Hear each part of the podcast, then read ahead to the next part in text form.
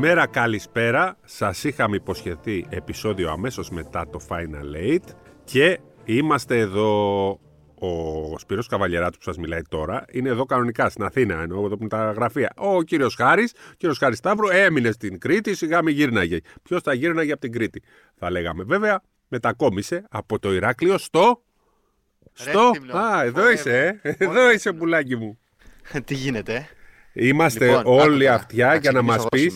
Περίμενε, γιατί τώρα ξέρεις, έχουμε λίγο. Επειδή είμαστε σε απόσταση, θα μιλάμε λίγο μεταξύ μας κάποιες στιγμές. Αλλά θέλω να το πάρεις πάνω σου. Ήσουν στο Final Eight, ήσουν εκεί. Περιέγραψε μας ακριβώς ό,τι είδες. Πώς πέρασες αυτή τη γιορτή του μπάσκετμπολ; Κοίτα, μονόλογο δεν μπορώ να κάνω. Ε, εγώ θα πετάγω ρε, ως συνήθως. Ναι, άκου. Ε, θέλω να ευχαριστήσω τον κόσμο που ήρθε, ήρθε πάρα πολλοί κόσμος να μου μιλήσει, να μας δώσει συγχαρητήρια για το podcast. Ε, να μιλήσουμε για μπάσκετ και όλα αυτά. Ήρθε πάρα πολλοί κόσμος για να ρωτήσει πού είσαι. Τους έλεγα ρε παιδιά, δεν ήρθε γιατί υπήρχε ανηλυμένη υποχρέωση περιγραφή αγώνα το Σάββατο και δεν το πίστευαν. Δεν το πίστευαν. Πώς είναι δυνατόν να λείπει ο Σπύρος ο Καβαλιεράτος από Final Eight; Σε παρακαλώ λοιπόν, σε παρακαλώ να φροντίσεις του χρόνου να μην έχεις ανηλυμένες υποχρεώσεις και να είμαστε όλοι μαζί στο επόμενο Final Eight. Όπου και να γίνει αυτό που θα μας πεις εσύ μετά τι συμβαίνει με αυτή την υπόθεση ε, αφού προηγουμένως κάνουμε όλη τη συζήτηση για το τι είδαμε στο φετινό Final Eight. Ε, από πού θες να ξεκινήσουμε; Λοιπόν, για να απαντήσω λίγο στον λαό λοιπόν, που με έψαχνε να πω ότι τέτοια θλίψη που είχα την Κυριακή την είχα μόνο το 19 που δεν ήρθα στην Κίνα και όταν άρχισε το παγκόσμιο ήμουνα τόσο στεναχωρημένος που δεν περιγράφεται. Άλλο που μετά αποδείχθηκε ότι θα έφερνα τον κορονοϊό. Αλλά τώρα, ε, να σου πω κάτι. Το, αν με άφηνε ο κύριος Λαχόπουλος, γιατί είχαμε την εκπομπή της Κυριακής, αλλιώς αν με άφηνε, ε, είχα αποφασίσει να μπω στο καράβι 9 η ώρα το Σάββατο και Κυριακή 6 η ώρα να ήμουν στο Εράκλειο. Και ήταν αποφασισμένο αυτό. Και δεν με νοιάζει να μην βρω ξενοδοχείο τίποτα. Θα περιφερόμουν στον δρόμο. Μέχρι να πάει να πάμε να δούμε τελικό. Είναι η πρώτη φορά, όχι από Final γενικά νομίζω από διοργάνωση στο Ηράκλειο δεν πρέπει να έχω λείψει. Έστω μία μέρα, δύο πήγαινα. Ναι. Τέλος ναι. πάντων, δεν, δεν νοιάζει αυτό τον κόσμο το πολύ. Απλά να πούμε, εσείς που είπατε στο χάρη που μας ψάχνατε και μα δίνετε και συγχαρητήρια, κάντε εγγραφή, πατήστε κανένα αστεράκι για να προχωρήσουμε. Πάμε τώρα, χάρη. Μπράβο, και να διαβάσουμε και τις ερωτήσεις μετά, ναι. τα σχόλια στο podcast. Λοιπόν, ε, εντάξει, γίνεται μωρέ, πολλή συζήτηση τώρα για το Ηράκλειο, πάλι Ηράκλειο, πάλι Ηράκλειο. Ε, το έχουμε πει και θα το ξαναλέμε όμως ότι είναι ένα πακέτο που μπορεί να προσφέρει αυτή η πόλη. Δηλαδή, ε, είναι εύκολη πρόσβαση, υπάρχει το αεροδρόμιο, υπάρχουν πολλά ξενοδοχεία για να φιλοξενήσουν 8 ομάδες. Υπάρχει ένα φανταστικό γήπεδο ε, που έχει αρκετά αποδητήρια για να φιλοξενήσει 8 ομάδες. Και βοηθητικά. Ε, υπάρχουν τα προπονητήρια τα δύο βρο... ναι, ναι. Ε, βοηθητικά γήπεδα που είναι εξαιρετικά. Ε, ε, ακόμη, ακόμη και τα υπόλοιπα, ρε παιδί γραμματεία που υπάρχουν αρκετά άτομα εδώ που είναι εξειδικευμένα και ξέρουν πώς να διοργανώσουν αγώνες. Ε, είναι μια πόλη που προσφέρει τα πάντα, έχει την τεχνογνωσία. Ε, η αλήθεια είναι ότι τα μέτρα ασφαλείας που είδα τις δύο τελευταίες ημέρες ήταν... Ε, δεν θα τα πω υπερβολικά, γιατί το υπερβολικά είναι, ξέρεις, έχει και μια αρνητική χρειά, αλλά ήταν εντυπωσιακά. Και ενώ, ε, το συζητήσαμε κιόλας, ενώ δεν μου άρεσε η απόφαση της ΕΟΚ να μην υπάρχουν διακριτικά, γιατί δεν μπορεί ένας φίλαθλο, ρε παιδί μου, να πηγαίνει στο γήπεδο και να το απαγορεύεις να φορέσει τη φανέλα του. Ε, στο τέλος της ημέρας δεν είδαμε ούτε ένα τσακωμό. Και δεν σου λέω τώρα για ξύλο επεισόδια. Δεν είδαμε ούτε ένα τσακωμό. Και ίσως ρε παιδί μου αυτό να είναι το ένα βήμα προς τα εμπρός που χρειαζόμαστε, ούτως ώστε να κάνουμε, αν κάναμε φέτος ένα, να κάνουμε του χρόνου δύο. Κοίτα, Χαρή, έχει γίνει το πρώτο βήμα με Final Four το 22. Το δεύτερο βήμα με Final Eight με, με κόσμο από την Κρήτη. Αυτό είναι τρίτο βήμα. Δηλαδή έχουν γίνει τρία βήματα σταθερά προς κατεύθυνση εκεί που λέγαμε δεν μπορούμε να κάνουμε ούτε τελικό. Έχουμε κάνει Final Four και δύο Final Eight, το δεύτερο Final Eight με κόσμο. Είναι λοιπόν τεράστια η πρόοδος. Και πριν μας πεις, γιατί θέλω να σε ρωτήσω κάτι για να μας περιγράψεις την κατάσταση, ε, υπήρξαν μάρτυρες ε, κάποιοι γνωστοί μου που ήταν στο γήπεδο που λέγανε ήταν τέσσερις Ολυμπιακοί, τέσσερις Παναθηναϊκοί, φώναζαν συστήματα δίπλα-δίπλα, δεν πήραζε κανένας ο ένας τον άλλον. Ήταν μια τέτοια κατάσταση ισχύει ότι ήταν μαζί και φώναζαν σαν να ήταν από πολύ παλιά που τα έχω προλάβει εγώ πολύ μικρός ε, στα ελληνικά γήπεδα. Ε, ήταν ακριβώς έτσι. Αν εξαιρέσεις τους 100-150 Παναθηναϊκούς που μπορούμε να πούμε ότι ήταν οργανωμένοι και αυτό είναι ένα θέμα που μπορούμε να το συζητήσουμε λίγο περισσότερο. Οι υπόλοιποι, ξέρω εγώ, 4.900 ήταν ανακατεμένοι. Έβλεπες δηλαδή να σηκώνει το ένας ανάμεσα στον άλλο, να πανηγυρίζουν. Έβλεπες να κάνουν high five ο ένας με τον άλλο. Ήταν υπέροχη, υπέροχη ατμόσφαιρα. Ε, τώρα το έχει γίνει ένα θέμα, το καταλαβαίνεις. Πόσου 150 άτομα ας πούμε, βρήκαν εισιτήρια και κάτσαν μαζί στην ίδια εξέδρα. Αυτό είναι ένα θέμα που πρέπει να το δει η Ομοσπονδία. Ε, και επειδή ξέρεις, τώρα μου στέλνουν και εμένα πολλά μηνύματα, δεν μπορώ να πάρω εγώ. Ε, δεν, μπορώ να εξηγήσω πώς έγινε. Αυτό είναι ένα θέμα που πρέπει να το δει η Ομοσπονδία. Και επειδή το συζήτησα και με τους ανθρώπους Ομοσπονδίας, ε, Κόπηκαν πάρα πολλοί οπαδοί. Κόπηκαν πάρα πολλοί οπαδοί μετά από τους ελέγχους που έγιναν. Το ξέρεις και εσύ πολύ ναι, καλά, ναι. γιατί το είχαμε συζητήσει και αρκετές ημέρες πριν από το Final Eight. Και ούτως ή άλλως στην πράξη πάντα βλέπεις τα λάθη, ε, τις αστοχίες και μέσα από αυτό μπορείς να, μπορείς να τις διορθώσεις για τις επόμενες διοργανώσεις. Αλλά το κλίμα ήταν φανταστικό. Μπορώ να σου πω δηλαδή, ας πούμε, ότι για παράδειγμα, το άτομο που έκανε περισσότερη φασαρία από όλους στο γήπεδο ήταν η Μπέριλ Μακίσικ. Και η Μπέριλ Μακίσικ βρισκόταν ανάμεσα σε οπαδούς του και του Ολυμπιακού και του Παναθηναϊκού και δεν την πήραξε κανένας.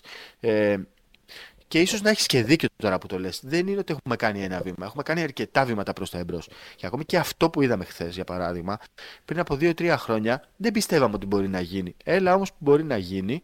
Ε, Έλα όμως που υπάρχουν και ακόμη περισσότερα βήματα που πρέπει να, να κάνουμε προς τα εμπρός, να φτάσουμε σε ένα σημείο. Δεν λέω να γίνουμε Ισπανία, ρε παιδί μου, αν και αυτό θα ήταν το ιδανικό. Αλλά τουλάχιστον να πλησιάσουμε λίγο προς ε, προς τους Ισπανούς. Κοίταξε.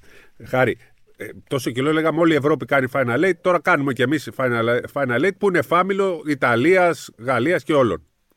Ισπανία δεν πρόκειται να φτάσουμε. Αυτοί το κάνουν 25 χρόνια έτσι, γιορτή. Εμείς το κάνουμε ένα χρόνο. Σε μερικά χρόνια μπορεί, αλλά δεν μπορούμε εμείς μέσα σε ένα χρόνο να κάνουμε αυτά που κάνουν οι Ισπανοί σε 25, αυτό που βλέπουμε στη Μάλαγα.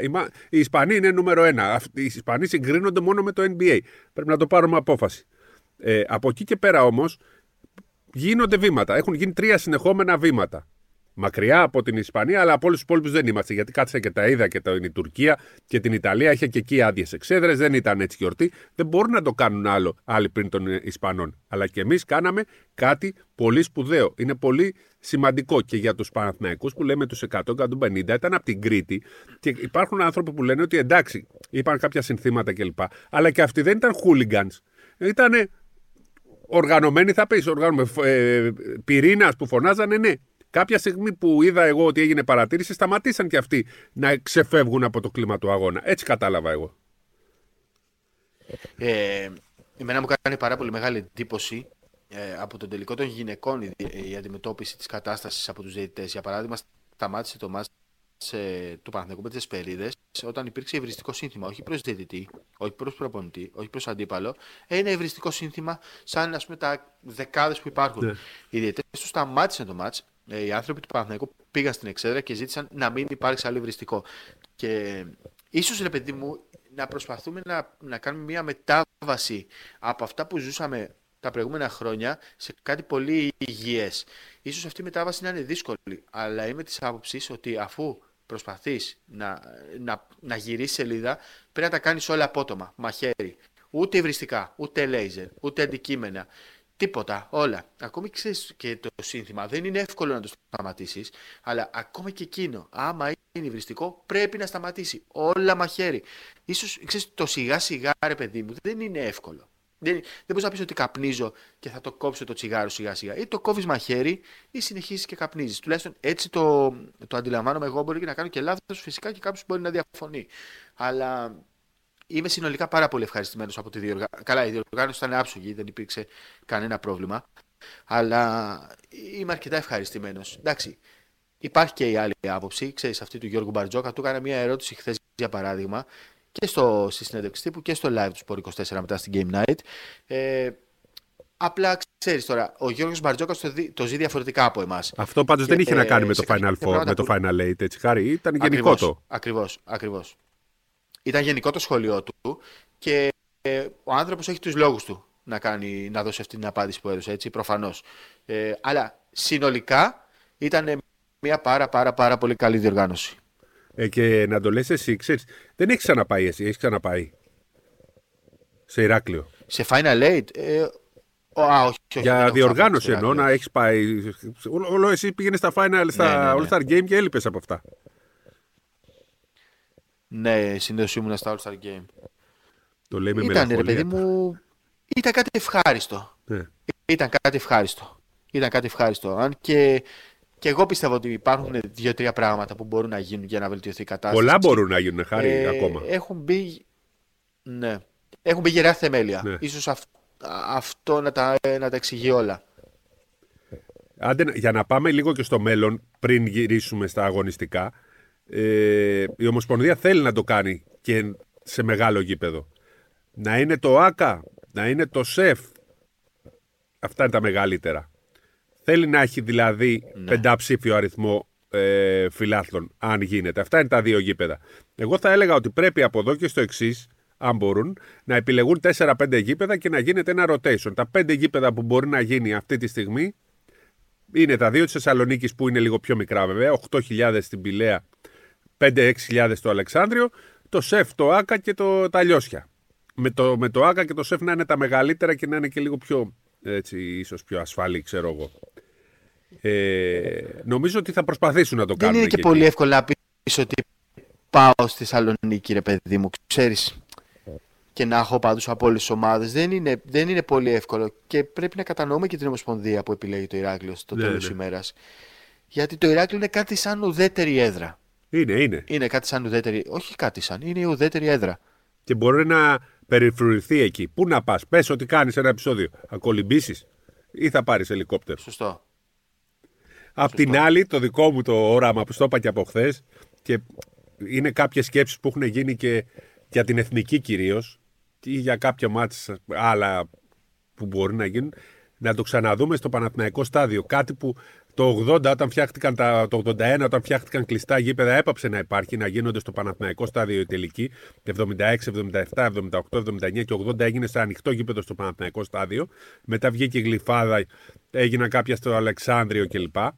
Ε, μετά φτιάχτηκε το ΣΕΦ. Ε, αλλά λέω ότι μια επιστροφή στο παρελθόν δεν είναι άσχημη και με τεχνολογία που θα μπορεί να το υποστηρίξει αυτό, δηλαδή να βάλεις ένα glass floor, ένα τρόπο να, μην, να αποφευθεί η βροχή αν και εφόσον επειδή γίνεται Φεβρουάριο το Final Eight, να μπορεί να. Με την τεχνολογία όλα γίνονται, θεωρώ. Και να μπορούν να υπάρχουν και 80 ναι. και 100 χιλιάδε να είναι σαν γιορτή. Δηλαδή, ποιος θα πάει στο Παναθηναϊκό στάδιο να κάνει επεισόδιο; Λέω εγώ ένα όραμα, ένα μακρινό. Εντάξει, θα ήταν φανταστικό και θα ήταν και μια φανταστική διαφήμιση παγκοσμίω. Ναι. Θα ήταν σίγουρα κάτι, κάτι που ρε παιδί μου θα το ζήσεις ίσως μια φορά στη ζωή σου, αλλά είναι μακρινό. Ναι, Εντάξει, είναι. είναι. ένα όνειρο. Όραμα, είναι ένα όνειρο σίγουρα. Ναι, ναι, μακρινό. Πάμε σιγά σιγά να, να το πάμε σε ένα σιγά, μεγαλύτερο. Αυτό είναι άλμα τώρα. Με περισσότερο κόσμο. Με, ακριβώς, με φανέλες των ομάδων, με, χωρίς υβριστικά συνθήματα και σιγά σιγά θα δούμε μέχρι πού μπορούμε να φτάσουμε. Αλλά ρε παιδί μου, είναι αυτό που το λένε όλες οι ομάδες, ότι ε, πλέον βλέπεις ανθρώπους να παίρνουν αποφάσεις χωρίς να τους νοιάζει πώς, πώς το θα κόστος. το πω τώρα, δεν θέλω να ακουστεί και άσχημο. Όχι μόνο το κόστος, θέλουν να φανεί το μπάσκετ, τέλος, θέλουν στο γήπεδο να έχει παιδιά. Δεν θέλουν οργανωμένους. Θέλουν να έρθουν τα παιδιά. Το αύριο θέλουν να είναι στο γήπεδο, όχι το σήμερα και το χθες. Αυτό θέλουν να καθαρίσει η ατμόσφαιρα του μπάσκετ από την τοξικότητα. Βέβαια, για να συμβεί αυτό, θα πρέπει και όλες οι ομάδες να είναι στο, στην ίδια σελίδα. Όσο ας πούμε υπάρχει μία, δύο, πέντε ομάδες που κοιτάζουν το συμφέρον τους, αυτό δεν μπορείς να το κάνεις. Όσο και να θέλεις. Γιατί στο τέλος της ημέρας οι ομάδες είναι αυτές που αποφασίζουν καμία ομοσπονδία, κανένα εσάκι, πρέπει να υπάρχει σύμπνοια. Αυτή τη στιγμή φαίνεται ότι είμαστε σε ένα καλό, σε ένα καλό φεγγάρι. Σε ένα καλό φεγγάρι. Να δούμε τι θα γίνει προς, το, προς τα playoffs Α1 και προς τους τελικούς. Αν περάσουμε και αυτό το τεστ των τελικών και το περάσουμε όπως το περάσαμε ας πούμε τον τελικό του κυπέλου, νομίζω ότι θα είναι πιο ασφαλές να βγάλουμε ε, αληθινά συμπεράσματα. Ωραία, πάμε τώρα λίγο στο αγωνιστικό. Περίμενες ότι ο Ολυμπιακός θα κάνει ουσιαστικά περίπατο στο, στο τελικό. Εγώ δεν το περίμενα. Να ε, πούμε όμως. Να πούμε, νομίζω κανείς. Ε, ότι ο Χάρης εδώ και πολύ καιρό και το λέει στο podcast και μάλιστα εγώ πήγαινα και αρκετά κόντρα γιατί πραγματικά το πίστευα. Έλεγε ότι ο, η διαφορά του Ολυμπιακού με τον Παναθηναϊκού δεν υπάρχει. Έλεγε. Είναι, είναι στο ίδιο επίπεδο οι δύο ομάδες. Εγώ δεν το έβλεπα αυτό. Για να πω την αλήθεια, μέχρι και στο ε, ημίχρονο του τελικού, έλεγα ότι ο Παναθηναϊκός είναι καλύτερος. Ο Ολυμπιακός όμως πραγματικά δείχνει ότι το έχει καλύψει το handicap. Έτσι, αυτό κατάλαβα. Εσύ το έχει πει από πολύ πριν. Ξέρεις τι; Ξέρεις τι; Είναι πολύ εύκολο κάποιες φορές μας παρασύρουν και τα συναισθήματά μας μες στη χρονιά. Δηλαδή, για παράδειγμα, μπορεί να έχει ο Παναθηναϊκός τρία σερήματ στο ΆΚΑ, να τα πάρει, να έχει τον κόσμο στα κάγκελα, να έχει τα sold out και να, να, να θεωρήσουμε, ρε παιδί μου, ότι είναι πραγματικά ε, ανίκητος. Ε, τις περάσαμε αυτές τις φάσεις μέσα στη σεζόν. Αλλά πραγματικά το πίστευα ότι είναι στα ίδια αυτές οι δύο ομάδες και χθες νομίζω ότι αποδείχθηκε ότι δεν είναι στα ίδια. Και ότι ο Ολυμπιακός είναι αυτή τη στιγμή ένα τσικ, ένα επίπεδο, ε, είναι ένα βήμα πιο μπροστά από τον Παναθηναϊκό. Το είπα και στον Παντελή, τον Διαμαντόπουλο στην εκπομπή στο pre-game ότι έβλεπα τον Ολυμπιακό 55-45 ε, ενώ σε ποσοστά επί της 100 για νίκη. Αλλά προφανώς τέτοια Κυριαρχία. Τέτοιο αποτέλεσμα με αυτή την άρνηση δεν το, περί... δεν το περίμενα και ξέρεις ποιο είναι το σημαντικότερο από όλα για, την... για τον Μπαρτζόκα. Όσο και εκείνος δεν θέλει να το ακούει αυτό το πράγμα, πήρε το μάτς με τη δεύτερη πεντάδα. Όσο και αν λέει δεν υπάρχουν βασικοί και απληρωματικοί, πήρε το μάτς με τη δεύτερη πεντάδα. Με το Walkup, τον Φαλ, τον Μπίτερ στον πάγκο, τον Γκάνα στον πάγκο. Έπαιξαν οι δεύτεροι, έπαιξε ο Πετρούσεφ, έπαιξε ε, ο Μόζε Ράιτ, έπαιξε ο Μίτρου και αυτοί καθάρισαν το παιχνίδι. Ε, Ξεχνάς, το συγγνώμη τώρα, συγγνώμη, ναι. αλλά ξεχνάς μια πολύ μεγάλη διαφορά που έχει πλέον ο Ολυμπιακός και μπορεί να μην φαίνεται, αλλά δένει όλο τον Ολυμπιακό πλέον. Η μετακόμιση του Παπα-Νικολάου από την πρώτη ναι. στη δεύτερη πεντάδα έχει δέσει όλο τον Ολυμπιακό και ας μην είναι ο καλύτερος παίκτης στο παρκέ. Είναι άλλη ομάδα Ολυμπιακός. Αφού έρχεται και ο Παπα-Νικολάου στη δεύτερη ομάδα, δένει όλους τους υπόλοιπους. Ακόμα και ο Λαρετζάκης που δεν ήταν καλός και έκανε δύο-τρία airball, είχε σημαντικό ρόλο στην άμυνα, στον τρόπο που έπαιξε ο Ολυμπιακός, με τον Παπα-Νικολάου μέσα και με τους υπόλοιπους να είναι καλοί παίχτε. Έπαιξε και ο Λαρετζάκης τελικά δεν ήταν αρνητικός, παρότι δεν έβαλε καλά. Νομίζω έδεσε αυτή η πεντάδα. Και έπαιξε και τραυματίας. Ναι, έπαιξε και τραυματίας. Έδεσε. Ξέρεις, πολλές φορές βλέπεις, ρε παιδί μου, σε αρκετές ομάδες ε, να υπάρχει στην αρχική πεντάδα ένας παίκτης που δεν πολύ κολλάει. Δηλαδή, ο Μπραζδέκη δεν μπορεί να πεις ρε παιδί μου ότι είναι πενταδάτος ή ότι αξίζει να είναι πενταδάτος. Είναι πενταδάτος για το rotation, για να βγουν καλύτερα ε, τα σχήματα, τα δίδυμα, οι συνεργασίες, η άμυνα, να, να έχει μια συνέχεια η, δεύτερο, η second unit, η δεύτερη πεντάδα. Ε, και πράγματι, είναι ακριβώς όπως το λες. Δηλαδή, η μετακόμιση του, του Παπα-Νικολάου στη δεύτερη πεντάδα έχει βοηθήσει πάρα πολύ τον Ολυμπιακό και στο κομμάτι της ενέργειας και στο κομμάτι της ε, ε, κυκλοφορίας της μπάλας και στο και κομμάτι σιγουριά, υπάρχει με τον Παπα-Νικολάου. Της Έτσι ακριβώς. Έτσι ακριβώς. Ήταν πάρα πολύ σημαντική κίνηση.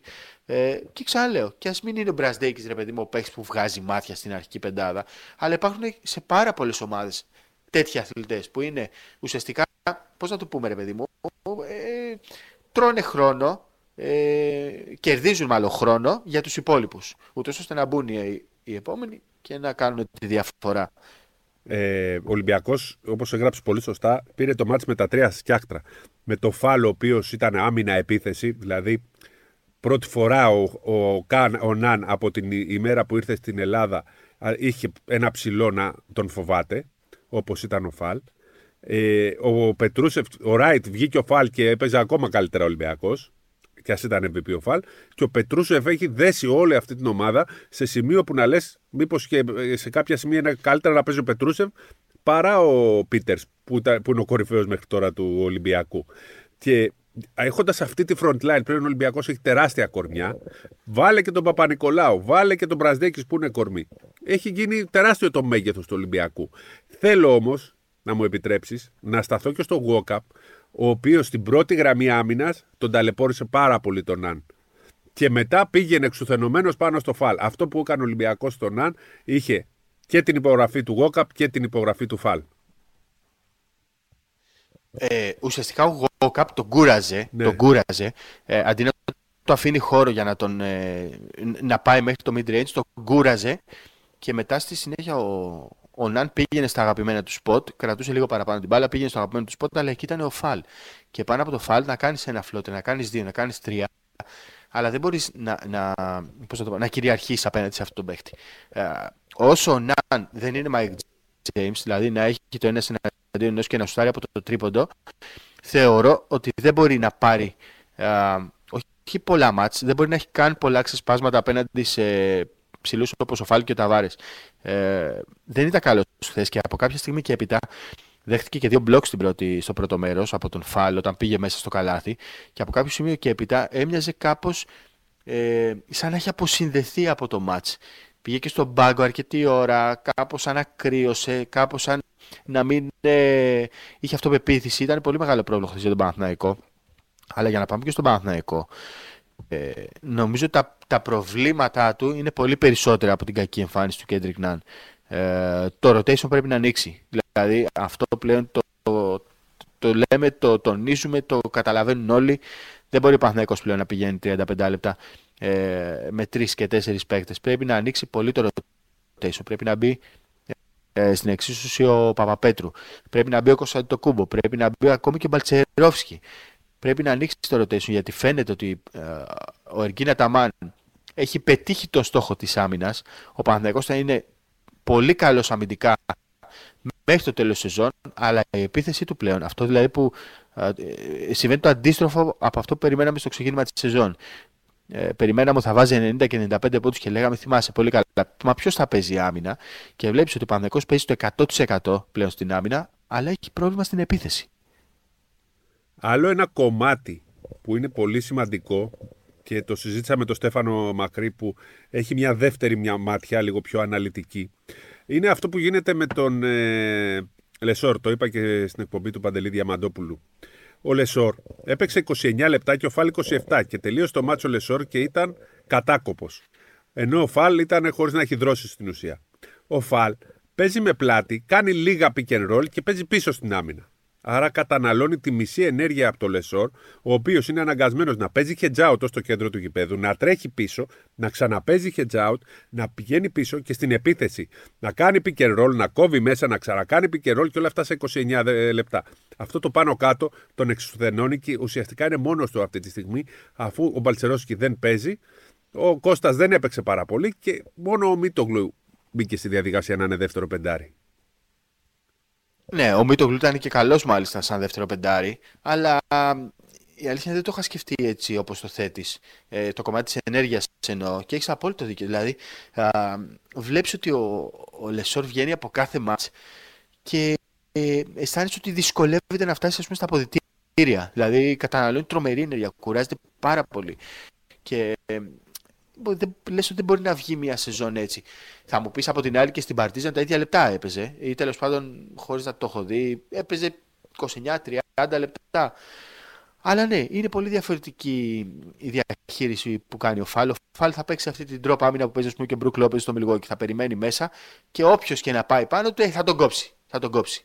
Ο Λεσόρ είναι και διαφορετικό κορμί. Θα παίξει το hedge out, αλλά ναι, καταναλώνει δύο φορές περισσότερη ενέργεια. Χάρη αυτό ε, που λέω, στην ναι. Ευρωλίγκα δεν πολύ φαίνεται γιατί δεν έχουν οι άλλες ομάδες στο Σέντερ. Ο Ολυμπιακός όμως αυτή τη στιγμή είναι ίσως η καλύτερη ομάδα του Σέντερ, ακόμα και από τη Ρεάλ. Γιατί έχει και το Φαλ και το Ράιτ και το Πετρούσεφ που μπορεί να βγει να γίνει πεντάρι και έρχεται και ο Μιλουτίνο. Πώς να τα επεξέλθει με δύο-δυόμιση παίχτες ο Παναθυναϊκό. Γιατί ο Ολυμπιακός Παναθυναϊκό έχουμε πει ότι μπορεί να παίξουν και 16 φορές φέτος.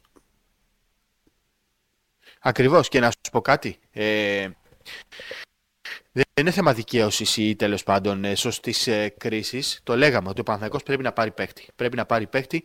Ε, τουλάχιστον, εσύ το ξέρεις πολύ καλύτερα γιατί είσαι πάρα πολλά, πάρα, πάρα πολλά περισσότερα χρόνια από μένα στη δουλειά. Είσαι και. Ε, Σταμάτα, ρε. Ε, θυμάσαι, θυμάσαι ότι ο Παναθηναϊκός και ο Ολυμπιακός πάντα χτίζονταν ούτως ώστε να χτυπήσουν ο ένας τον άλλο.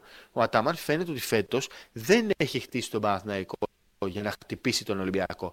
Φαίνεται ότι έχει, ε, έχει μια διαφορετική φιλοσοφία. Και μέχρι στιγμής αυτό τώρα δεν του βγαίνει. Δηλαδή, θα μου πεις μέχρι στιγμής έχει πάρει και δύο νίκες. Κέρδισε και στο ΣΕΦ, κέρδισε και στο ΑΚΑ. Αλλά σε ένα μάτι τροπέου σαν το χθεσινό, φάνηκε πολύ ε, η αδυναμία του Παναθηναϊκού στη front line.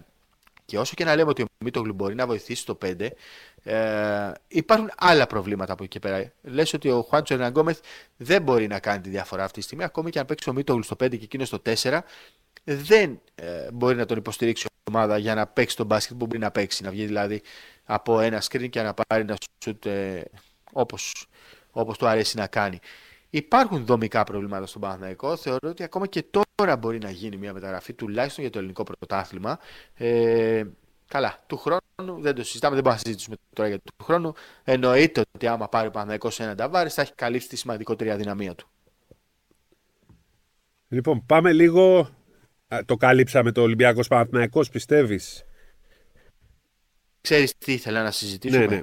Ε, Δύο-τρία πραγματάκια ακόμα. Ε, το, θα το λέω, θα το λέω και θα το ξαναλέω. Δεν πρέπει να υποτιμάμε κανένα τρόπαιο. Δεν πρέπει να υποτιμάμε καλά, κανένα ναι. τρόπαιο. Ε, δεν, δεν μπορώ άλλο να τα ακούω. Δηλαδή, Ξέρει ο κόσμος την αγάπη που έχουμε στον Εργίνα Ταμάν. Ξέρει πώς το, το συμπαθούμε. Χαιρόμαστε που είναι στο ελληνικό πρωτάθλημα, στο ελληνικό μπάσκετ. Ξέρουν, ξέρουν όλοι τη γνώμη μας τέλος πάντων.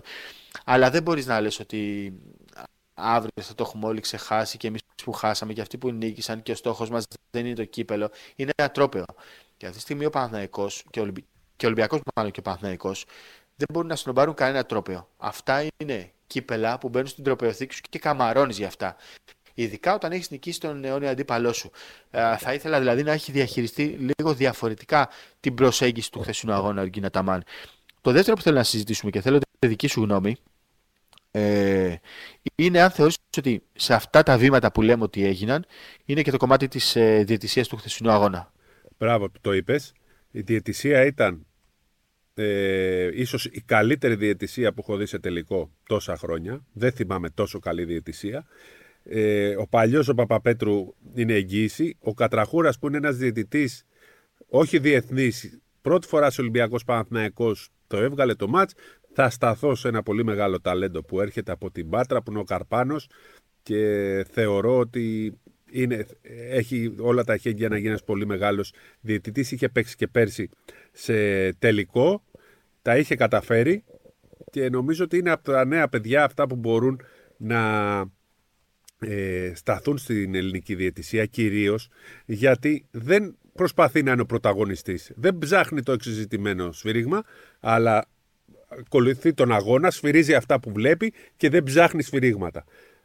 Έχουμε και άλλα ταλέντα που είχαν τις ευκαιρίες τους, έψαξαν σφυρίγματα, έδωσαν κάτι περίεργα, πήγαν πίσω. Θα ξαναγυρίσουν. Αλλά ειδικά ο Καρπάνος πρέπει να σταθούμε και πρέπει αυτό το παιδί να είναι ένας από τους επόμενους που θα παίξουν ψηλά στην ελληνική διαιτησία. Ήταν πάντως ένα πολύ καλό παράδειγμα. Ένα ο ορισμός δεν ασχοληθεί κανείς εκτός από μια-δύο φάσεις και ήταν πολύ ψηλό το επίπεδο. Αυτό είναι το ένα κομμάτι για τη διαιτησία. Επειδή, επειδή έχουμε λίγο καθυστερήσει στο τέτοιο, στο, ξέρεις, όταν μιλάμε και έρχεται με καθυστέρηση ο ήχος, κάτσε να σου πω και για το κομμάτι του κυπέλου. Ε, φυσικά και είναι, δεν είναι ο μεγαλύτερος τίτλος, αλλά φυσικά είναι ένας τίτλος. Ο Ολυμπιακός έχει 7 στα 7 από την ημέρα που γύρισε στην ε, Basket League, άρα έχει πάρει όλους τους εγχώριους ε, τίτλους. Έχει πλέον ε, έφτασε να έχει πάρει από τους, χθες από τους 32 τίτλους που έχει πάρει συνολικά ως τμήμα μπάσκετ, τους 7 τους έχει πάρει τα τελευταία 3 χρόνια. Δείχνει λοιπόν πόσο σημαντικά είναι όλα αυτά. Έφτασε στα 12 κύπλα. Δεν περίσευαν οι τίτλοι για τον Ολυμπιακό και είναι πολύ σημαντικό. Φέτος έχει πάρει ήδη δύο τίτλους. Είναι σημαντικά αυτά που κάνει ο Ολυμπιακός, όπως και για τον Παναθηναϊκό, το να επιστρέψει σε τίτλο. Ήταν μια πολύ μεγάλη υπόθεση και το ήθελε πάρα πολύ. Όποιος λέει λοιπόν για το κύπελο, ε, ναι, δεν είναι το μεγαλύτερο τίτλος, αλλά σίγουρα είναι σημαντικός. Και επίσης δεν είναι πλέον μια διοργάνωση που γίνεται για να γίνει που μας κουράζει. Πλέον είναι γιορτή. Και αυτό το κάνει ακόμα πιο σημαντικό. Και για να προσθέσω για τη διαιτησία, ε, εμένα μου προκάλεσε πολύ ευχάριστη έκπληξη ε, το γεγονός ότι μπήκαν όλοι μαζί σε μία αίθουσα. Ε, μπήκαν πέντε ονόματα στο τραπέζι και όταν προτάθηκε η τριάδα την αποδέχτηκαν και οι δύο πλευρές ε, χωρίς μα, χωρίς μου, χωρίς αστερίσκους, χωρίς ε, δεύτερες σκέψεις. Ε, αυτό ήταν για μένα ίσως ένα από τα σημαντικότερα βήματα προς τα εμπρός που έγιναν σε αυτή την ε, Έχεις απόλυτο δίκιο, καλά κάνεις και το λες γιατί το ξέχασα. Πολύ σωστό. Αυτό, αυτό. Και θέλω να πιστεύω, ξέρεις ρε παιδί μου, ε, του έκανα μία ερώτηση του Γιώργου Μπαρτζόκα και είπε ότι ρε παιδί μου δεν θέλω να, να βγάζω ε, βιαστικά συμπεράσματα. Ε, και εμείς δεν βγάζουμε βιαστικά συμπεράσματα. Αυτό περίμενε, Χαρή. Αυτό ήταν στη συνέντευξη τύπου. Ε, μετά που τον ξαναρώτησε, άρχισε να λέει για τον Διαμαντίδη, τον Τζαρτσάρη. Μετά άρχισε να λέει ότι υπάρχουν και ο Ρετζιά, υπάρχουν στο μπάσκετ παίκτες. Άρα στην ουσία, στην πρώτη ερώτηση σου απάντησε στη δεύτερη προσπάθεια που έκανες. Ότι ναι, πράγματι γίνεται ακριβώς, κάτι. Ακριβώς. Ακριβώς. Και δεν ήσουν εδώ, ρε παιδί μου. Δηλαδή θα, θα είχαμε περάσει πολύ το ωραία. Γιατί... Θε... Όχι, ξέρεις, θέλω να πω ότι Μίλησα με τους ανθρώπους της Ομοσπονδίας. Μίλησα με τον Τίνο του Βερκούνο που κάνει ασύλληπτη δουλειά. Δεν μπορεί κανείς να καταλάβει τη δουλειά που ρίχνει αυτός ο άνθρωπος. Μίλησα με τον Ευθύμη τον Ρετζιά. Ε, Τέλος πάντων, να μην λέω πρόσωπα, μίλησα με όλους. Με όλους. Και καταλαβαίνεις, το βλέπεις ε, στα μάτια τους ότι αυτό τους νοιάζει. Το μπάσκετ, να, να, να καθαρίσουμε λίγο. Ε, Καλός ή κακός να ξεφύγουμε λίγο από το από την ποδοσφαιροποίηση του αθλητισμού, να, να, να προσφέρουμε κάτι διαφορετικό στο κοινό, να προσφέρουμε ένα προϊόν που ο πατέρας θα πάρει το παιδί του να πάει στο γήπεδο, γιατί κακά τα ψέματα αυτή τη στιγμή δεν είναι και πολύ η normal να το βάλω σε εισαγωγικά, να το βάλω εκτός εισαγωγικών. Οι normal φίλαθλοι που θα πάνε στο γήπεδο και δεν θα έχουν το νου τους γύρω-γύρω να μην γίνουν επεισόδια, να μην πέσει ένα αντικείμενο. Ειδικά στο ποδόσφαιρο, έτσι. Ε, νομίζω ότι ως μπάσκετ γίνεται μια προσπάθεια και βάζω και τους εαυτούς μας μέσα. Δεν θέλω να... Ε, όχι ότι περί αυτό λόγο, αλλά νομίζω ότι γίνεται μια συλλογική προσπάθεια για να προσφέρουμε κάτι διαφορετικό από αυτό που βλέπαμε όλα αυτά τα χρόνια. Και πρέπει να τα βλέπουμε μισο, ακόμα και όταν δεν είμαστε απόλυτα ευχαριστημένοι, να βλέπουμε μισοάδιο το ποτήρι, όχι μισογεμα, ε, ε μισογεμάτο το ποτήρι, όχι μισοάδιο. Δηλαδή όλοι λένε ναι, αλλά στην Ισπανία γίνεται γιορτή. Εντάξει ρε παιδιά, δεν τη φτάσαμε την Ισπανία. Κάναμε σιγά. τεράστια πρόοδο. Ένα-ένα τα βήματα. Ε, αυτοί το κάνουν τόσα χρόνια. Και είναι άλλη η κουλτούρα τους, άλλη η παιδεία των Ισπανών, όχι το μπάσκετ, σε όλα τα σπορ. Αυτοί θα χορεύουν όλοι μαζί αγκαλιασμένοι. Σαν καρναβάλι ήταν αυτό. Ήταν γιορτή. Καρναβάλι έβλεπα εγώ. Σιγά σιγά, σιγά σιγά θα, θα γίνουν όλα. Ε, αρκεί, ρε παιδί μου, να υπάρχει κοινή, κοινή διάθεση. Ε, χάρηκα πάρα πολύ πάρα πολύ. Θα επιστρέψω αυτό που είδα διακοπή σε ευριστικά συνθήματα. Το ξαναλέω, θα το, θα το λέω συνέχεια. Πρέπει να φύγουν τα ευριστικά συνθήματα. Κάποια στιγμή, μάλιστα, ε, οι οπαδοί του Παναθηναϊκού ε, αντί να βρίσουν τον Μπαρτζόκα, έβριζαν τον Γιώργο για να μην σταματήσει το μάτς. Ε, Κατάλαβες τι λέω τώρα. το ευριστικό σύνθημα είχε το, το Γιώργος μέσα αντί για τον Μπαρτζόκας και οι διαιτητές ζήτησαν από τη γραμματεία να το καταγράψει και αυτό ζήτησαν από τη γραμματεία να το καταγράψει και αυτό. Τώρα τους Πρέπει κόλπα, να κοπούν. Ε... Πρέπει να κοπούν όλα ναι, μαχαίρι. Τελείωσε. Τελείωσε, ρε παιδί μου. Δεν θέλουμε άλλο, άλλη τοξικότητα. Πάμε να δούμε μπάσκετ.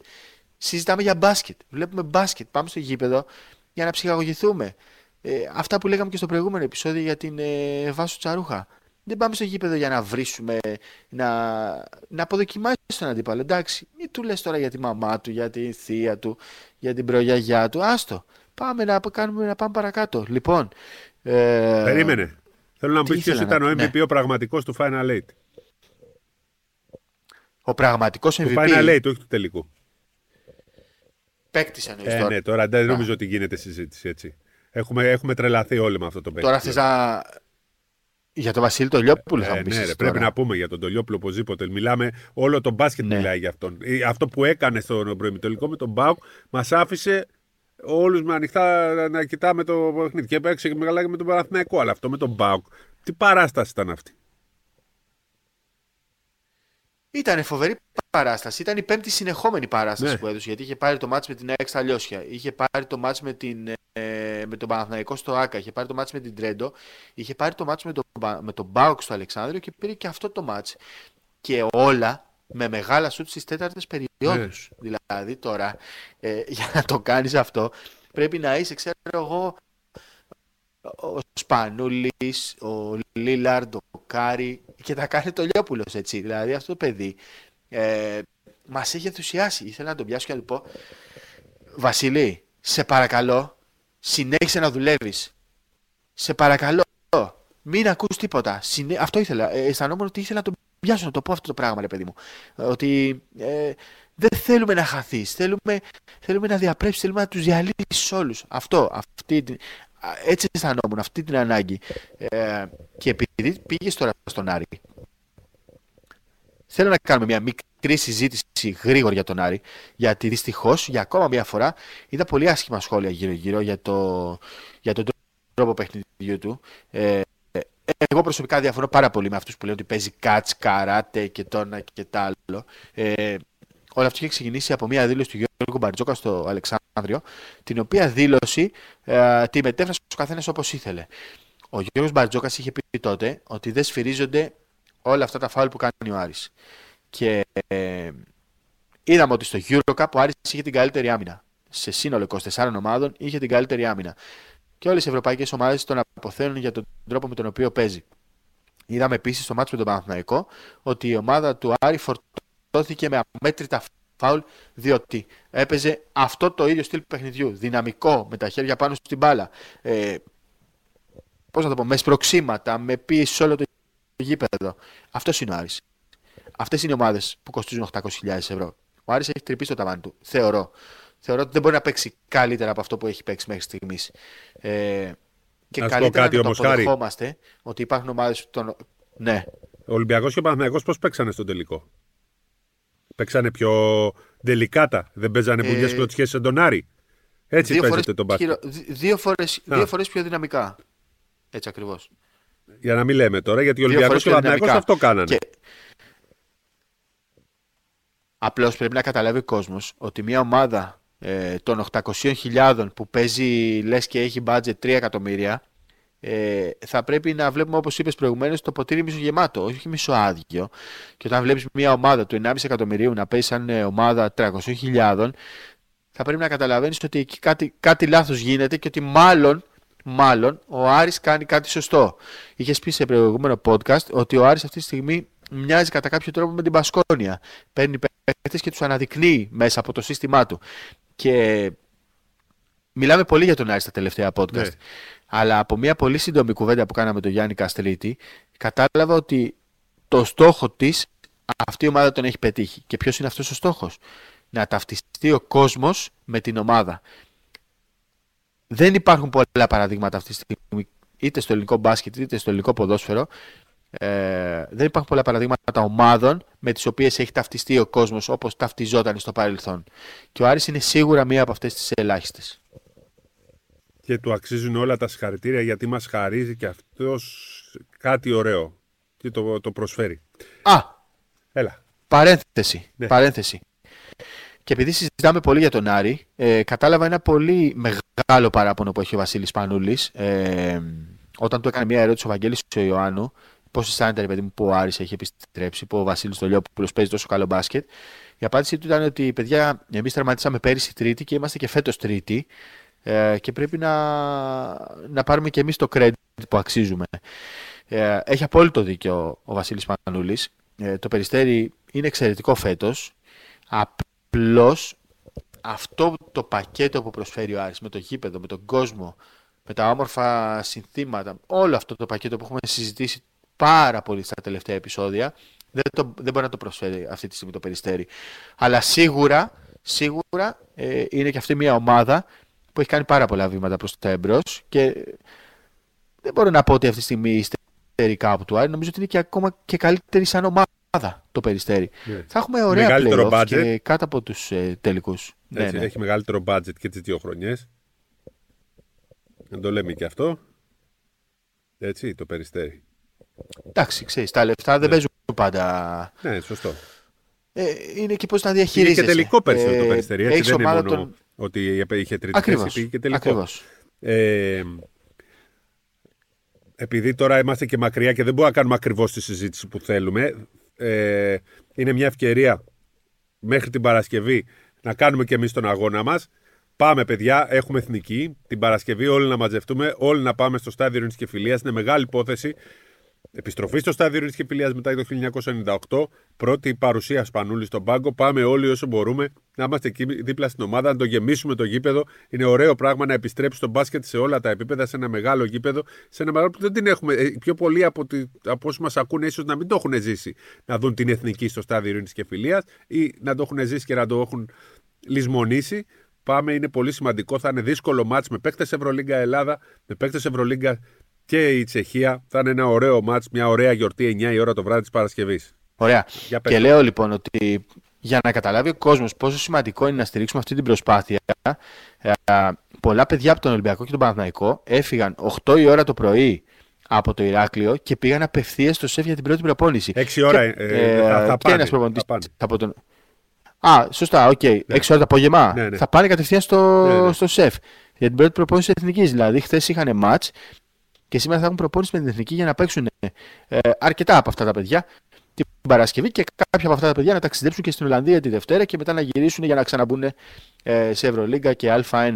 Ε, νομίζω ότι πρέπει να στηρίξουμε αυτή την προσπάθεια και ε, οι τιμές είναι αρκετά καλές στο εισιτήριο. Το είχαμε πει και στην προηγούμενη, στο προηγούμενο podcast. Ε, και Παρασκευή βράδυ είναι μια ιδανική, μια ιδανική ημέρα, Παρασκευή βράδυ 9 η ώρα, για να πάμε όλοι στο στάδιο Ρίσκη και Φιλές και να περάσουμε όμορφα.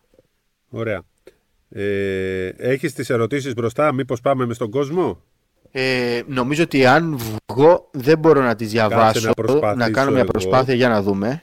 Λοιπόν, πάμε λίγο τώρα και, στις, ε, και στα μηνύματα. Λοιπόν, από τους φίλους, εδώ ένας φίλος, ο, ο Ατιφαντής λέει, η Τσαρούχα είναι πολύ κακή διαιτητής, δεν πρέπει να σφυράει, πάει και τελείωσε. Διαφωνούμε και οι δύο νομίζω σε αυτό. Ε, Χαρή. Ναι, ναι, ναι. Γιώργος Πάτρα, για σένα είναι. Βλέπω Clippers πρωταθλητές Westbrook, Westbrook top 50, ε, Leonard top 20 και all time George Finals ε, MVP. Μακάρι να πάνε τελικούς με, με λίγο Bucks. Φυσικά και η βριστική συμπεριφορά, λέει η Κατερίνα Ελευθερίου, στα γήπεδα δεν είναι σωστή προς κανέναν. Παρ' όλα αυτά γίνεται σε όλες τις ομάδες καθημερινά. Απλά συχνά είναι ξένοι και δεν, δεν καταλαβαίνουν. Οπότε μην καταδικάζετε μόνο αυτό. Ωραία. Ε, Κλάουντιο λέει: Δεν πιστεύω ότι δεν ε, έχετε δικαίωμα ή δεν, έχουμε δικαίωμα να, δεν έχετε δικαίωμα να κριτικάρετε τους διαιτητές. Αλλά συμφωνώ με το μήνυμα που δίνετε προς τα έξω για τις μη βριστικές συμπεριφορές στα γήπεδα όπως πρέπει να είναι. Ο Παναγιώτης λέει να συμφωνήσουμε ότι το να βρίζεις έναν άνθρωπο και να τον θίγεις ως προσωπικότητα δεν πρέπει κανένας να το δέχεται. Δεν κάνει για διαιτητής και όσοι την αξιολογούν όπως άλλους είναι υπόλογοι. Συνέχεια για την Τζαρούχα. Δεν καταλαβαίνω τι έχουν πάθει. Ε, δεν ξέρω πόσα χιλιόμετρα τρεξίματα σε έχω γράψει ακούγοντάς σας. Συνεχίστε έτσι, λέει ο Βασίλης. Ερώτηση: Ποια πιστεύετε ότι είναι η βασική αδυναμία των αιωνίων φέτος; Για μένα, για τον Ολυμπιακό, είναι ότι δεν έχει σκόρερ. Σταθερό. Χάρη. Ε, δεν βλέπω κάποια δυναμία στον Ολυμπιακό. Ε, θεωρώ ότι ο Παναθηναϊκός χρειαζόταν ένα παιδί στα 2-18 εκεί να ματσάρει τον Φαλ, έστω και για κάποια σκόρπια 8 λεπτά, 10 λεπτά. Λοιπόν, ο Θοδωρής λέει: Καλησπέρα, Bolt Brothers. Τα εισιτήρια για τον αγώνα με την Ολλανδία έχουν βγει εδώ και δυόμισι μήνες. Χαρά μας να βρεθείτε και σε μια προπόνηση της ομάδας μας Έλληνες προπονητές στην Ολλανδία. Ο, ο Χάρης θα είναι στη Χάγη, οπότε συνεννοηθείτε να βρεθείτε. Ναι, όχι, να πω κάτι. Ε, το ματς της Ολλανδίας με την Ελλάδα είναι sold out δυστυχώς. Ε, όχι μόνο για τους πελαργούς, είναι sold out γενικώς εδώ και αρκετές ημέρες. Από την περασμένη Τετάρτη, αν δεν κάνω λάθος. Ε, για τα υπόλοιπα μπορείτε να μου στείλετε στο Instagram και να τα κανονίσουμε. Λοιπόν, όταν είπα τρίτο γκάρτ καλάθι, μιλούσα για Ολυμπιακό. Παίκτης Μπαρτζόκα παίζει άμυνα, θα δώσει assist. Η ομάδα το καλοκαίρι θα πάρει γενναίες αποφάσεις και στους ψηλούς, αλλά και στα γκάρτ. Θέλει ανανέωση, λέει ο Σάκης για τον Ολυμπιακό. Καραφλά αδέλφια, εσείς που έχετε τις άκρες, επικοινωνήστε με κάποιον, σας παρακαλώ, ώστε να υπάρξει στο μέλλον τριήμερο All Stars στην Ευρωλίγκα. Συνεχίστε να είστε το καλύτερο podcast στον κόσμο, λέει ο Drake. Ευχαριστούμε. Θα επικοινωνήσεις Χάρη με Ευρωλίγκα να κάνει All Star Game. Όχι, δεν θέλουμε All Star Game Ευρωλίγκας γιατί δεν θα φύγει τώρα ο Mike James από τη Μονακό να πάει να παίξει All Star Game. Δεν θα ήταν άσχημο να το δοκιμάσουμε μια-δύο χρονιές. Τώρα που το σκέφτομαι. Είδες πως άλλαξα από το έκανα στροφή 180 μοιρών σε 1,5 δευτερόλεπτο. ναι, να το δοκιμάσουμε. Πάντως το All Star Game το NBA δεν μου αρέσει πλέον. Όχι, ούτε εμένα. Χρόνια.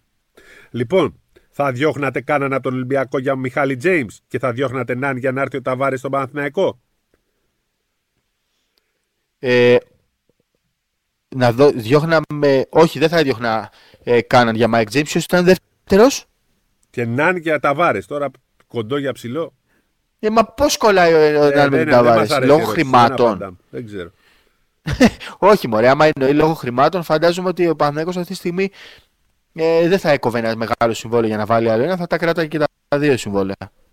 Παναγιώτης Αρταβάνης, καλησπέρα καραφλά αδέλφια. Τα λόγια του Χάρη για την εικόνα που βλέπουμε σε κάθε γήπεδο που βρίζουν την τζαρούχα πρέπει να διδάσκονται σε κάθε σχολείο. Συγχαρητήρια και στους δύο για την εξαιρετική δουλειά. Ευχαριστούμε.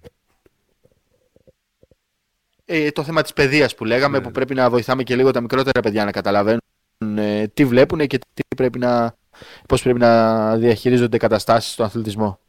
Αλάνια. Το καλοκαίρι μένει ελεύθερος ο Ναν. Πόσο πιθανό είναι να κινηθεί ο Ολυμπιακός για αυτόν; Επίσης, υπάρχει περίπτωση ο Πίτερς να γίνει αντιχουάντσος σε περίπτωση επιστροφή Βεζέγκοφ. Δεν βλέπω πιθανό Ωραία ερώτηση αυτή. να κινείται για Ναν. Αλλά δεν, δεν το βλέπω. Αν τον έχει κερδίσει στους τελικούς του πρωταθλήματος, δεν νομίζω θα θέλει να τον πάρει ε, στην ε, ομάδα του Γιώργου Μπαρτζόκας. Θα είναι και πάρα πολύ ακριβώς. Ναι, ακριβώς. Ε, αντιχουάντσο δηλαδή να πάει στον Παναθηναϊκό; Όχι, ο Ολυμπιακός θα θέλει να κρατήσει τον Πίτερς ακόμα και να πάρει τον Βεζέγκοφ. Αν και εφόσον. Αυτό λέω εγώ. Υπάρχει χώρος για όλους. Μάλιστα. Λοιπόν, περίμενα να πάω στην επόμενη. Λέει για το Χουχούμι, λέει από τον άφησε η Μύκονο, λέει και πήγε στην Γερμανία τελικά. Το παιχταράς Χουχούμις. Ναι, πήγε στην Artland Dragons, στην Α2 Γερμανίας. Χουχούμις που, ήταν, που έκανε πολύ καλή σεζόν με τη Μύκονο.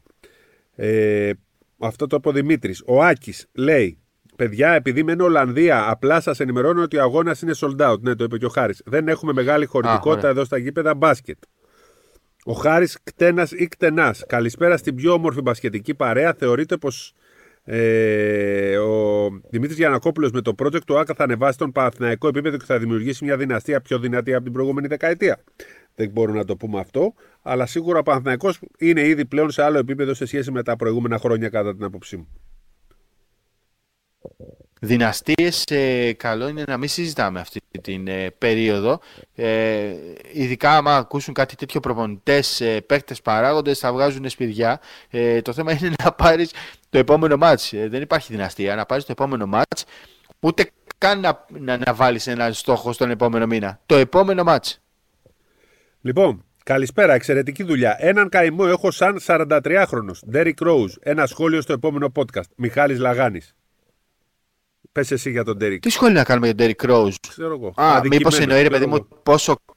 Άτυχος. Πόσο κρίμα που τραυματίστηκε τότε. Ναι, ναι ίσως αυτό ναι, άτυχος, άτυχος, πολύ άτυχος.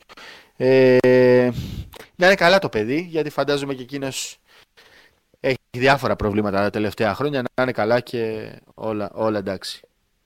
Λοιπόν, η τοξικότητα καλλιεργείται ολόκληρες δεκαετίες. Έχουν βρει τώρα την τζαρούχα, προηγουμένως άλλων. Αυτό αλλάζει μόνο με συνεργασία φορέων και ομάδων. Συμφωνούμε με το Γιάννη.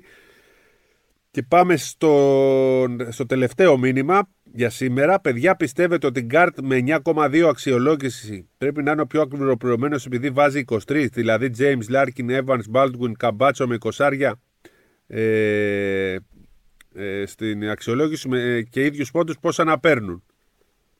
Για ποιον λέμε τώρα; Για τον Κέντρικ Νάν εννοεί, αλλά εντάξει μην βλέπουμε μόνο την αξιολόγηση. Ε... Δεν είναι ο πιο ακριβοπληρωμένο. Δεν... Το Ολυμπιακό είναι από τους μεσαίους. Κατά το αντίθετο. Ο... Άρα δεν λέει για τον Νάν, πιστεύω. Για τον Νάν, όχι για τον Γκάνα. Για τον Νάν, ναι, μπέρδεψα τον Νάν με τον Γκάνα. Ναι. ναι, επειδή για τη συζήτηση που κάναμε για το πόσα χρήματα θα αξιώσει για την επόμενη σεζόν. Ε, Κάποιες φορές η στατιστική είναι ο ευκολότερος τρόπος για να πεις ψέματα. Ε, και πρέπει να δούμε και πώς θα εξελιχθεί η χρονιά. Δηλαδή, αν ο Παναθηναϊκός πάει στο Final Four και ο, ο Kendrick Nunn βάλει τον νικητήριο σου στον ημιτελικό ή τέλος πάντων ε, βάλει 25 πόντους στον τελικό, ε, νομίζω θα κάνουμε διαφορετική συζήτηση και σίγουρα όχι για την αξιολόγησή του. Ωραία. Αυτά ήταν τα σχόλια. Ε, Υπέροχα. Είχαμε πολύ κόσμο. Στείλτε και για, το επόμενο επεισόδιο. Ε, ο Χάρης θα γυρίσει από το, το Ηράκλειο και θα έχουμε νέα επεισόδια. Είμαστε εδώ πάντα μαζί σας. Κάντε εγγραφή, κάντε, ε, ε, κάντε αξιολόγηση. Χάρη, έχεις τίποτα άλλο να πεις ή να σε αφήσουμε να ξεκουραστείς; Ναι, θέλω να σου πω να μην στενοχωριέσαι, αλλά είμαι στο Ρέθυμνο. Ε, ε, θα γυρίσω την Πέμπτη και την Παρασκευή θα γράψουμε επεισόδιο κανονικά στο στούντιο. Ραντεβού στο σεφ. Και να περίμενε. Δεν ήθελα να το Δεν ήθελα να το ξεχάσω αυτό και ευτυχώς το θυμήθηκα τελευταία στιγμή. Περπατάμε λοιπόν με την κυρία Καραμούζα και τον κύριο Καραπέτσα ε, το βράδυ της Παρασκευής. Στο... Βγαίνουμε βασικά από το ξενοδοχείο. Δεν προλαβαίνουμε να, να περάσουμε ε, 15 μέτρα και μας σταματάει ένα παιδί. Και μας λέει συγχαρητήρια, έχω και εγώ ένα podcast που το λένε βάλ το αγόρι μου. Και του λέω μπράβο φίλε πότε γράφουμε. Και έμεινε το παιδί άναυδος. μου λέει ε, όποτε θέλετε. Του λέω λέγε πάμε τώρα να γράψουμε, θες να γράψουμε αύριο το πρωί. Και κανονίσαμε, πήγαμε στο στούντιο που το έχει φτιάξει στο σπίτι του, κανονικό στούντιο στο σπίτι του, γράψαμε ωραίο podcast, βάλ το αγόρι μου λέγεται, όποιος μπορεί και θέλει, ας το ακούσει γιατί έχει πάρα πολύ μεγάλο ενδιαφέρον και πάντα θα λέω να υποστηρίζετε τα ελληνικά podcast και ειδικά τα παιδιά που είναι ερασιτέχνε δεν έχουν την πλατφόρμα που έχουμε εμείς, ούτως ώστε να φτάνει σε πάρα πολλά αυτιά ε, και να τους δίνετε μία αξιολόγηση, ένα σχόλιο, κάτι γιατί το κάνουν από μεράκι και δεν είναι επαγγελματίες όπως είμαστε εμείς. Αυτό ήθελα να πω, όπως το ένιωθα. Μπράβο, ρε χάρη μου. Ε, όπως και μπράβο που πήγες εκεί με τα σκυλάκια και τα γατάκια, όπως και όλοι σας και συμπαρασταθήκατε σε αυτή την προσπάθεια. Έκανε και τέτοιες ενέργειες η ΟΚ και ειδικά αυτό επειδή είμαστε λίγο πιο ευαισθητοποιημένοι εμείς με τα δεσποτάκια. Μου άρεσε πάρα πολύ και μου έλειψε και αυτό που δεν ήρθα το Σάββατο στο Ηράκλειο σε αυτή την εκδήλωση. Να πω και γι' αυτό κάτι, για ναι. τα σκυλάκια. Επειδή η ΟΚ όντως έχει ευαισθητοποιηθεί σε πάρα πολλά ζητήματα κοινωνικής ευθύνης. Δηλαδή, ε, έγινε μια πάρα πολύ, ένα πολύ όμορφο event με αδέσποτα σκυλάκια ε, στο κέντρο του Ηρακλείου. Και γατάκια ή μόνο σκυλάκια. Α, Είχε και ένα γατάκι, ναι, το οποίο, ε, με το οποίο φωτογραφήθηκαν οι παίκτες του Παναθηναϊκού. Ε, Απλώς εγώ συγκινήθηκα πάρα πολύ. Δηλαδή, σε ακραίο βαθμό με ένα σκυλάκι που ήταν 9 χρονών και ήταν τυφλό. Ε, και μακάρι το είπα, το έγραψα και όλα και στα social media, μακάρι να μπορούσε να βρεθεί ένας άνθρωπος ε, να το υιοθετήσει. Είναι 9 χρονών, είναι τυφλό.